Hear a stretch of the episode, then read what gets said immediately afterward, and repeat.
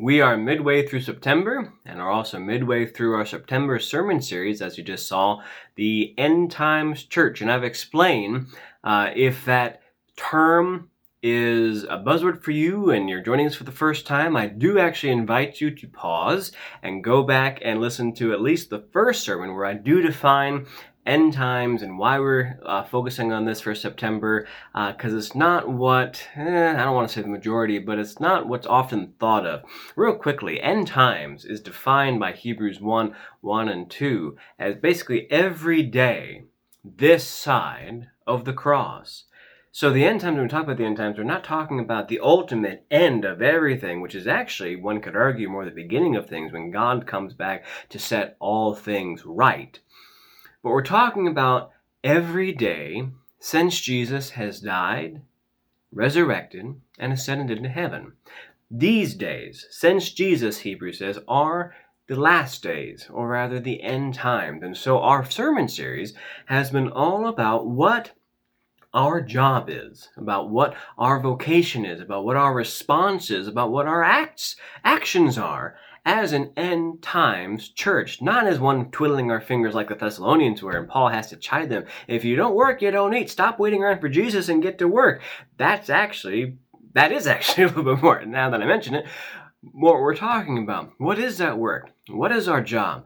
How do we respond? And especially in these times of the pandemic, which is still not going away, of race relations being unfortunately very embittered and embattled, about politics and election year, about the intricacies of everything that life is anyway, with jobs and finances and kids and lack of sleep and all these things. What is our job? What is our response? How do we be an end times church in the sense of how God intends? And that's been our focus. We've talked about the last couple weeks about how, at first and foremost, just big picture kind of working in, about how our response is that we must be present with the world, that we must realize that God is revealed and manifested in and through these current events. We cannot just be waiting around going, I wonder what God's going to do with this. Oh, I wonder what God's going to do with that. We can, but we have to realize that God is actually working in and through and is revealed to both his people and the world through these current events. Whatever is going on out in the world is a chance for God to be glorified, is a chance for him to be revealed in some way, and we can't miss that. Now, you'd think that we wouldn't miss it, because if it's all around, we miss it more often than we think. And we miss it because it's not just about God being revealed, but it's also about the fact that God is revealed and always has been revealed and has worked with and through human partners. He has always partnered with humans since day one. We'll actually get into that a little bit in this sermon in Romans. Turn to Romans 8. We'll be doing a quick survey of Romans, but we'll be focusing on Romans 8 today. Since day one, when he created the garden, what has he asked of human beings? From day one, he gave Adam the job of stewardship of the garden, to tend it, care for it, to uphold it as an image bearer in his world. And that's actually extremely important when it comes to Romans 8. I'll get to that a little bit later. From that, we talked about how our first, foremost, and perhaps our best response is to pray. And not just pray, and I talked about this last week, I don't want to indict anyone, or I don't want to speak ill of anything, but not just to tack on some prayer requests at the end of a service and be like, oh yeah, please pray for your will to be done, and oh yeah, please pray for these things. That's good, and there is a place for that. I'm not knocking that. But what I am saying is that prayer has to be intentional. And we covered a couple points last week about why that is. We covered the points about that prayer begins the conversation with God about whatever it is on our hearts. It refreshes and refocuses our hearts and minds towards the subject of our prayer, and it initiates God's work in and through us. It's not just about, hey, God, come down here and do something about it. But when we pray, just like we talk to each other about when we have problems or we have situations and we go, wait a minute, I think there's something we can do about this. Prayer is what does that in a kingdom sense for us. And all that is important, namely the fact that all that leads to the fact that we must be in penitent, intentional, and present prayer at exactly the places, arguably most of all the places, that the world is in pain, that the world is suffering in. Those times which things happen and we don't know why are not the times to throw up our hands and go, well, I'm out. And actually Romans addresses that too, Romans 8, but it's exactly the time to be in prayer, present prayer, addressing the needs as best we can, penitent prayer, intentional prayer, at the very places and the very ways the worlds are. The world is in pain. So the question then is, and I warned you last week that we were building a case for things, and this is a big cog in that. What does that look like? Both in the sense about what does that prayer look like, because oftentimes things happen and we go, I don't know what to say about this. What do you say about this? I mean, take one of the present current crises in Oregon from wherever you're joining us from. We've had wildfires that have caused evacuations, that have caused deaths, that have caused so far untold numbers of economic loss and property loss. Who knows how many side effects of people breathing the smoke. I mean, the cost is near incalculable. What do you say to that? Obviously, you pray and address the need. You say, God, stop the fires, bring rain. But what do you say when you're faced with the suffering and the loss and just the enormity of some of the things that the world throws at us? So what does that prayer look like? And why does it matter that that prayer looks like that? And what comes from that?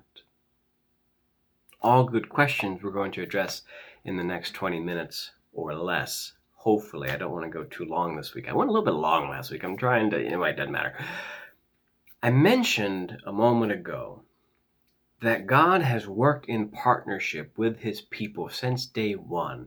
And I want to go back to that for a minute. We're not going to necessarily turn there and explore Genesis 1, 2, and 3, but just remember, God creates Adam, and what's the first job that he gives Adam is to take care, steward the garden, steward the land. And stewardship is not just, hey, this is yours, do what you want with it, nor is it, I'm going to manage and micromanage everything. Stewardship is to take care of this in my place. It's a job to do. Take care of this. We have to remember a couple things actually about before we delve into Romans, that overlaying and overarching the arguments in Romans is the basic foundation of God's initial mission, stewardship for humankind. God created this world. And there's actually, I'm not going to go into this, hopefully it piques some curiosity for you, there's actually a really neat image that we have of God basically creating a temple for himself. And what's the last thing you do when you create a temple of a God? You put an image into it of that God. God creates humans as his image bearers and gives to humans the tasks, living, breathing humans, living, breathing image bearers, the task of running the world, of organizing the world, taking care of the world, God's place, God's temple, God's house, as his image bearers. So, number one that I want to pose to you coming into this study is that it follows that if humans rebel, that if humans forsake our mission. I am not talking about the extreme environmentalism or anything like that. I'm not even talking about land use or conservation. I'm not talking about any of that. I'm just talking about basic, big picture. If humans rebel in our original mission to be human image bearers of God, then it makes sense to say that it's not just the human race and our livelihood that suffers, But creation suffers in a way too. You see how that follows. Because creation is supposed to be stewarded, it's supposed to be taken care of by image-bearing, wise human beings. Yes? Following so far. This is important because it then follows that as you go through Genesis and you find the people that, in essence, take the place of Adam, but are never quite up to what God needs to be. God being that intercessor in between between man, humans, and God. There's never one that quite lives up, as we've covered before in previous sermons. There's never one that quite is able to pass the test, able to quite be faithful. They're all looking to not only reverse the sin of Adam, but also the effects of Adam. Does that make sense? Adam not only sinned, and Adam and Eve, yes, but Romans particularly. I'm kind of delving into Romans here. Adam sinned, and it's not just the sin that needs dealt with, but it's the effects of that sin. It's the consequences of that sin. So that's why in Romans, whenever Paul starts out, we're going to be in Romans 8, but I want to give you a quick build up to where we are in Romans 8. That's why in Romans 8 he begins talking about what is the gospel, and so it's the power of the gospel for the salvation of everyone who believes, for Jew first and then to Greeks. For in this the righteousness of God is revealed, the right relationship between man and God. That's important. Number one, righteousness in the Greek is based off the Hebrew idea of tzedakah, of right relationship between man and God, not just being good or being completely straight in the law, but straight with relationship. And so then he spends basically 2, 3, and 4 talking about what sin is, the effects of sin, about there is no one outside of the guilt and the consequence, if you will, of that sin, although Abraham was called to start to reverse some of that. And we know that because he was called by which all men, all people will be blessed, and he was given the beginning of a land. And so the idea is that Adam is called to not only reverse the sin of Adam, but the effects of Adam in creation, which is why then Adam is brought in as the first Adam and the second Adam language in Romans chapter 5 about how we attain peace with God. But Paul says the first Adam didn't do it. The second Adam, who is Christ, through him we are dead to sin, alive to God. And he expounds upon that in chapter 6 about what righteousness is, about how to, in a sense, attain that righteousness, about how to get in that relationship. And then he comes to chapter 7, which chapter 7 is basically the contrast of humans trying, human effort, versus what is attainable. And so then we come to chapter 8, and he starts chapter 8. That was a very quick run through, I admit, but hopefully that gives you, if nothing else, that addresses where I'm going today. Chapter 8 starts out, therefore there is no condemnation for those who are in Christ Jesus. Now, that actually is a very weird conclusion to get from chapter 7. Because chapter 7 is all about how, in essence, people feel nothing but condemned. Or at least Paul did, or the subject. It's important to note, I'm like on chapter 7 of my subpoints, but it's important to note that we don't get that conclusion based on what came before, which is usually what happens with some translations. It's translated therefore in chapter 1, in verse 1. Sorry, chapter 8, verse 1. We get that conclusion by what's after verse 1. What is the condemnation? Now, I'm not going to go that because that's not the sermon that's going to be forever. What is condemnation that Paul is talking about? It's the condemnation of sin, right? Now, what is sin? Many of you might have known that it's from the Greek word hamartia, which is all about target practice in a sense. You shoot an arrow, you shoot something, and you miss the mark. Now, the question is, what is the mark? What is the target that Paul is saying that we're missing? And this is the most important thing that a lot of people don't get quite right. I'm not saying I'm right. It's where I am right now. We have to acknowledge that. What is the mark? Not being perfect in the law.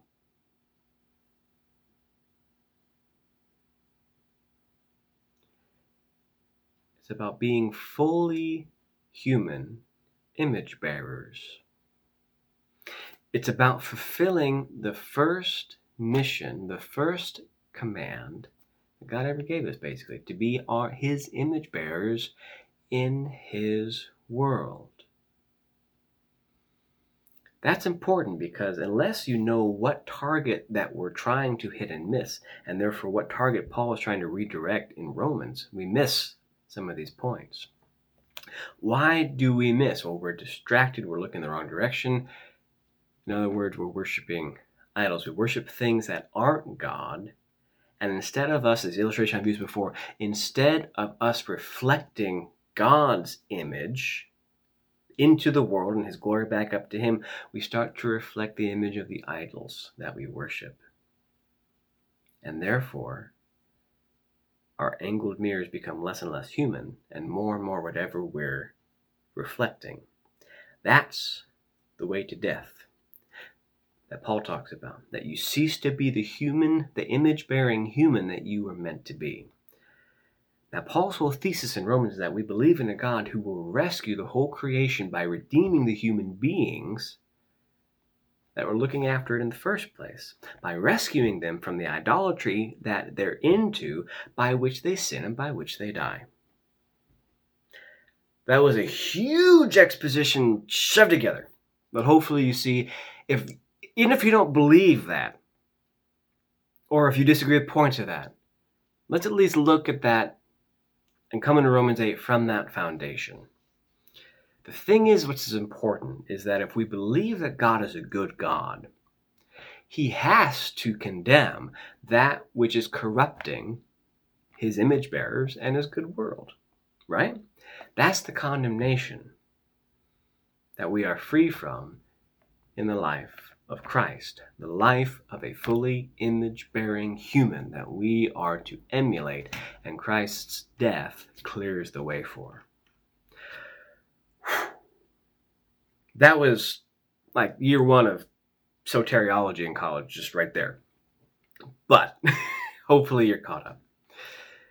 I want to start reading in verse 18 of chapter 8, because that's roughly where we are now. There's still a lot of details to fill in, but that's where we are right now. He says, "For I consider that the sufferings of this present time are not worth comparing with the glory that is to be revealed to us.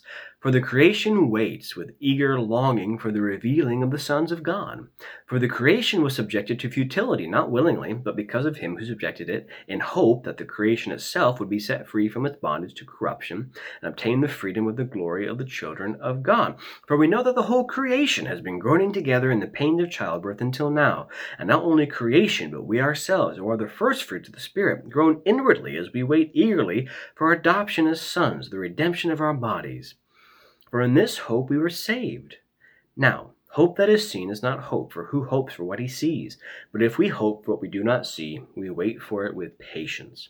Likewise, the Spirit helps us in our weakness, for we do not know what to pray for as we ought. But the Spirit Himself intercedes for us with groanings too deep for words.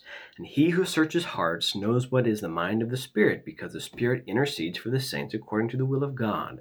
And we know that for those who love God, all things work together for good, for those who are called according to His purpose. For those whom He foreknew, He also predestined to be conformed to the image of His Son, in order that He might be the firstborn among many brothers. And those whom He predestined, He also called. And those whom He called, He also justified. And those whom He justified, He also glorified." Now, offhand with the foundation that I said, hopefully some of that starts to click together maybe in ways that it might not have otherwise. Now, a lot of times we're in Bible classes and we don't know really what to do with the whole creation groaning stuff, unless you realize that the stewardship of the creation was part of what it means to be an image bearer of God. You see how that works together. I want to talk specifically about Romans 8:28, and that's the whole point that I've taken 20 minutes to get to. Is that Romans 8:28 is often a verse that we come to whenever we see things that we can't explain. And the way that I have most often heard it applied, and in fact I've applied it this way before, is that we need not worry about what's going on. It's good in the sense that God will use it for some good somehow. Because after all, He loves those who are called according to His purpose, the purpose being We're not quite sure, but we know that it's according to his purpose of being in Christ or being saved. It's a good purpose. That's how I've most often heard this applied. And is that necessarily wrong? Well, there are principles all throughout Scripture that God is aware. He's never caught surprised by what goes on in our world. Therefore, he does use, in a sense, all things that happen in order to further his will and his plan. But is that what this verse means? I want to talk through 3 points using the structure of this verse, they're out of order a little bit because maybe in your translation, based on your translation. So anyway, I want to start with the whole concept that all things work together, and here's why I want to start with that, because oftentimes we think that that's the subject of this verse, that the all things are the ones that are working together through God and all that. I don't know if that's the subject, because if that's the subject, all things are working, do we really think that these things have some sort of external energy or agency that God then must respond to? That God goes, oh yes, this is coming up, so therefore I have to figure out, I mean, it's trite, but this is coming up in the future and I have to figure out how to make this good. I don't think that's how God works. I don't think that's how the world works. And I think actually the subject here is God himself, because he's the subject all throughout. It makes sense that God continues to be the subject. There's a case to be made. There's the Spirit. But I think the subject here in verse 828 is God himself. We have to keep that in mind. The second thing is that if God's the subject, that all things are an agent, in a sense, of God. Not that God causes or wills all things. He doesn't. But that they are still in submission to God. And what does that mean?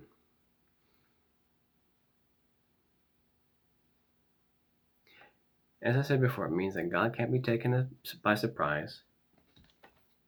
But it doesn't mean that the things are out there that God is responding to. The second thing it means is that it really does mean all things. And the all things are actually spoken to a little bit earlier. Did you notice the 3 sets of groanings in the verses that preceded verse 828? Creation itself, in verse 21, hopes to be set free from its bondage to corruption. Makes sense now, doesn't it?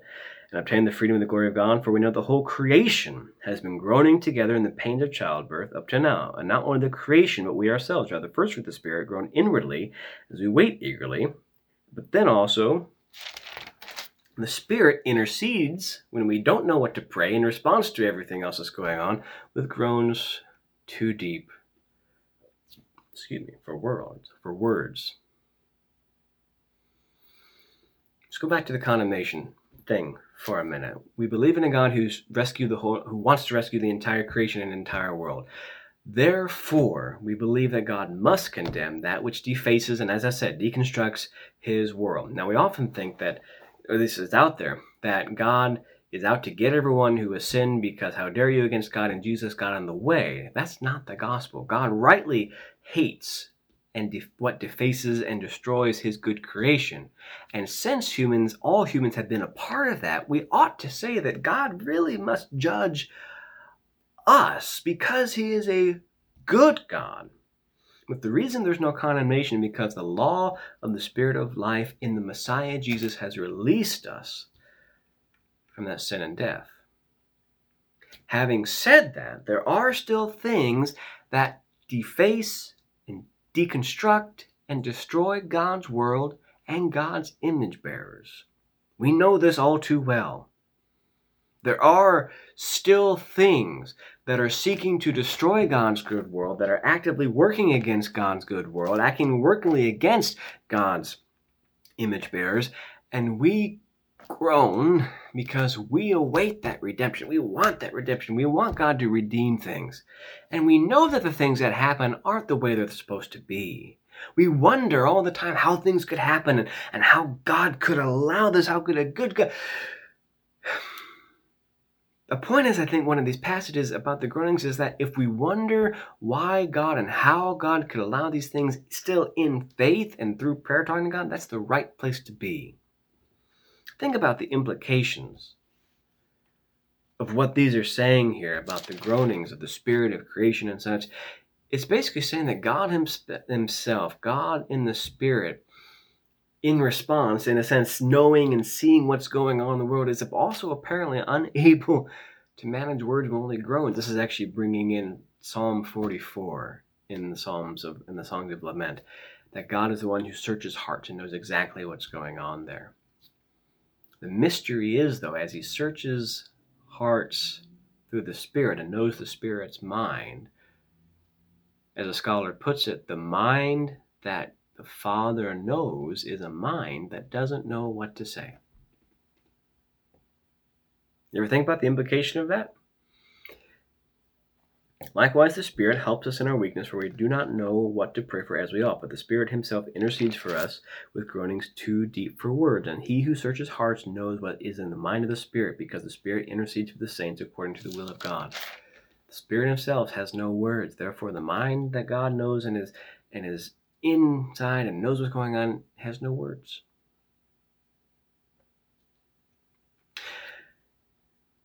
A lot of us might not be comfortable with that because God is God. He has to be in control. He has to know what's going on at all times. Do you really mean that the God, the sovereign of the universe, the God who has overcome death,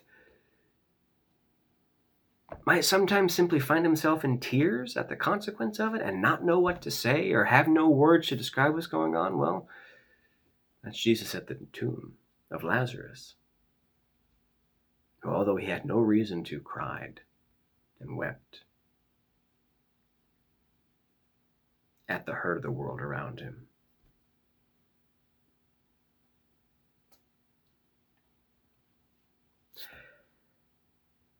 When we have things that we can't explain, when we're faced with things that just make us drop our jaws and don't know what's going on, and all we have to say is, God, I got nothing. That's okay.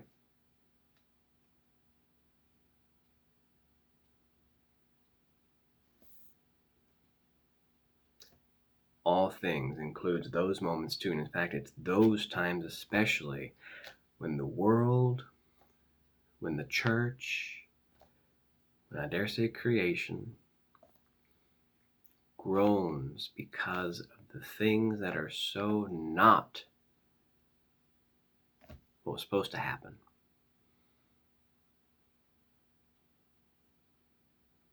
Especially when the only time we can respond are in groans, beyond words, these things which we don't know how to respond to. Especially in those times, is God present, the Spirit present, and he joins us in those moments of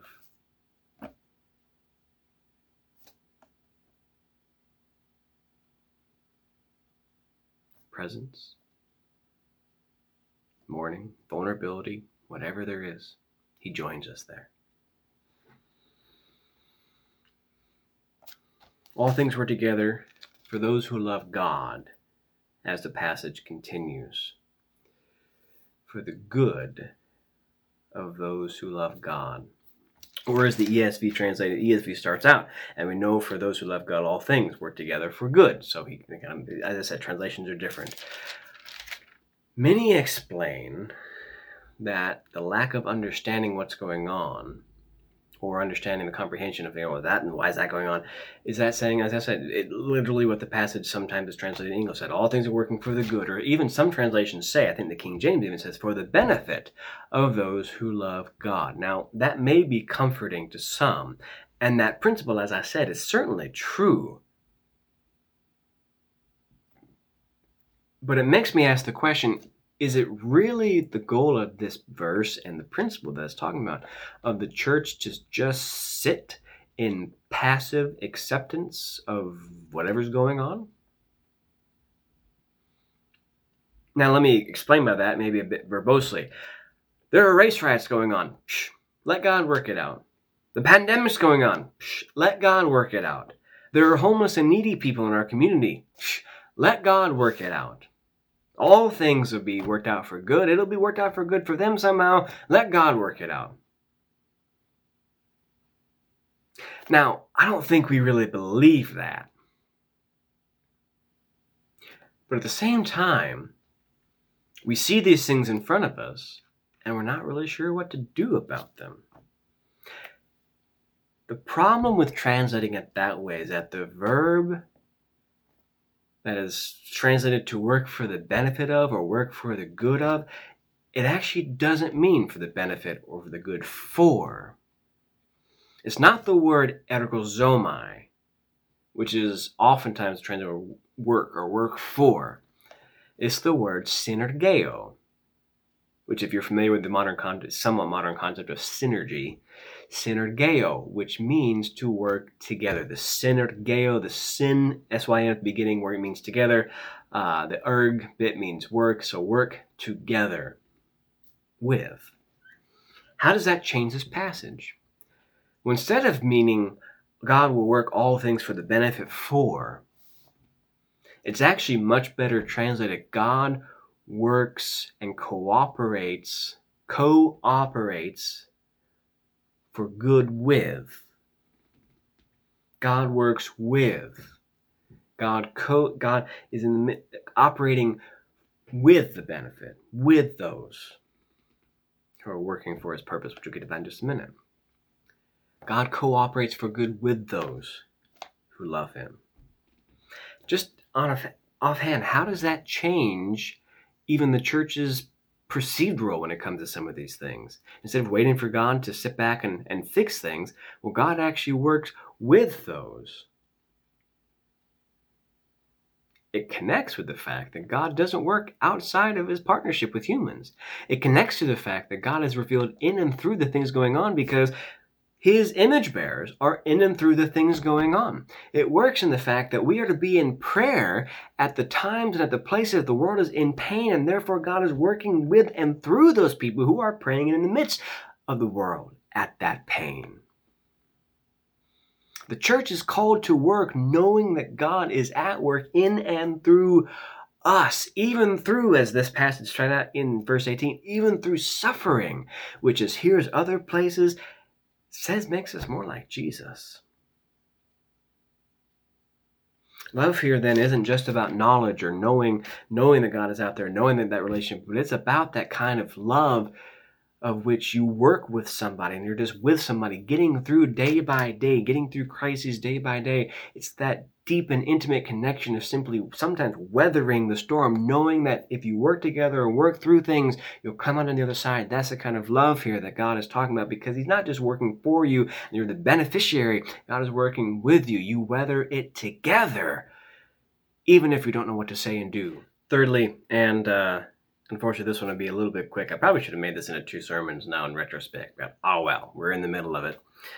Finally, thirdly, called according to his purpose. And oftentimes we think that means heaven. But look at the surrounding context. We're talking about creation growing. We're talking about the Spirit growing. We're talking about the Spirit, us growing in the Spirit and the Spirit growing in us. And look at what comes after, according to his purpose, for those he foreknew. He also predestined to be what? Conformed to the image of his Son, the image bearer on earth. If we are conformed into Jesus, if we are to be called like Jesus, we are to become like Jesus. Jesus was the image bearer of God in flesh. Jesus is the standard for what that means. So what's the purpose that God calls to? Or at least his first calls to. It's not the purpose for these people who God is working with all things.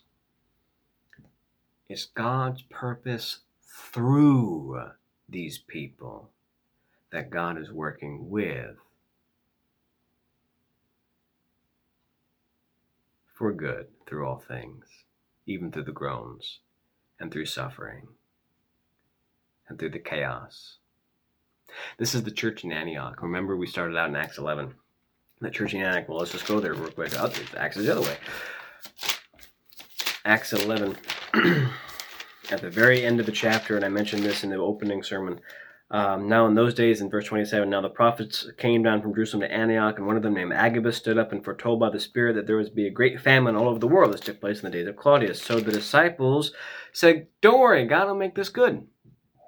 No. He says, don't worry, we don't need to do anything. They're fine. No, they said, the disciples determined, everyone according to his ability, to send relief to the brothers living in Judea. And they did so, sending it to the elders by the hand of Barnabas and Saul. Why?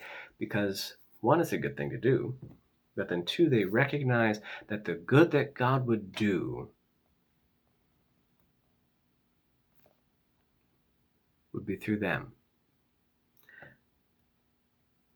God's purpose is for them to be more like Jesus, which they recognize to be serving their fellow congregation, which really hadn't been done before, in this way, like Jesus. Church, brothers and sisters, if I could just sum it up, the church was never meant to just sit around and wait for God to save us and rescue us. Now, I don't mean to be blunt, but I do. The church never was meant to be sit around and wait for God to save us, nor was it only meant to go around and tell people, hey, God will save you, so therefore be saved, get baptized, and then, oh yeah, if we have a need for you, maybe then we'll use in one of our ministries. The church itself, the kingdom itself, God's people themselves are part of the very method by which God will rescue us, the world, creation itself, the first fruits of which are seen in Christ, who is the first true human image bearer. It gives us a way out of the condemnation wrought on us by sin from worshiping idols and abandoning our calling. God is using the churches, the worlds, the creations, past, present, and future groanings. But it's not just that he's listening and responding and going, hey, I'll try to make this better. He is groaning with us. He is working with us. He is working in us. He has come to us in the form of Jesus Christ so that we may come to him, and by his purpose for us, work with him for the good that can address those groans, that can spread his kingdom to all people, and can redeem everything, begin to set the world right. Right now.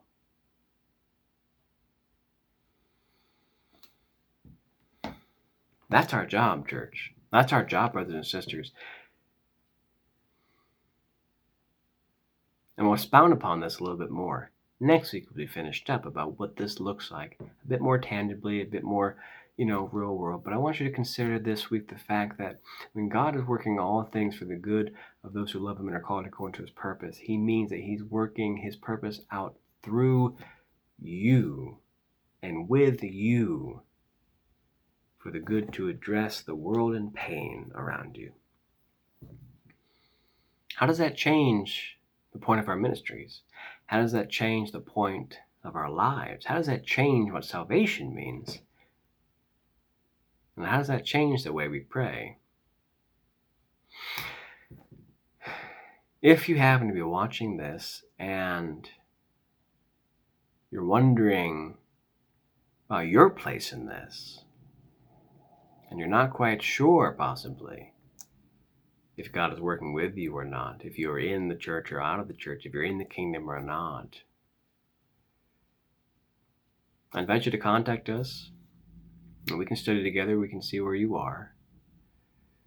It begins, obviously, with committing to Christ as King, not just as good idea, but Christ as King, submitting yourself to him and his purpose in and through you, joining him in baptism, and becoming part of the kingdom by which God rescues everything through his one true Son and Lord Jesus Christ.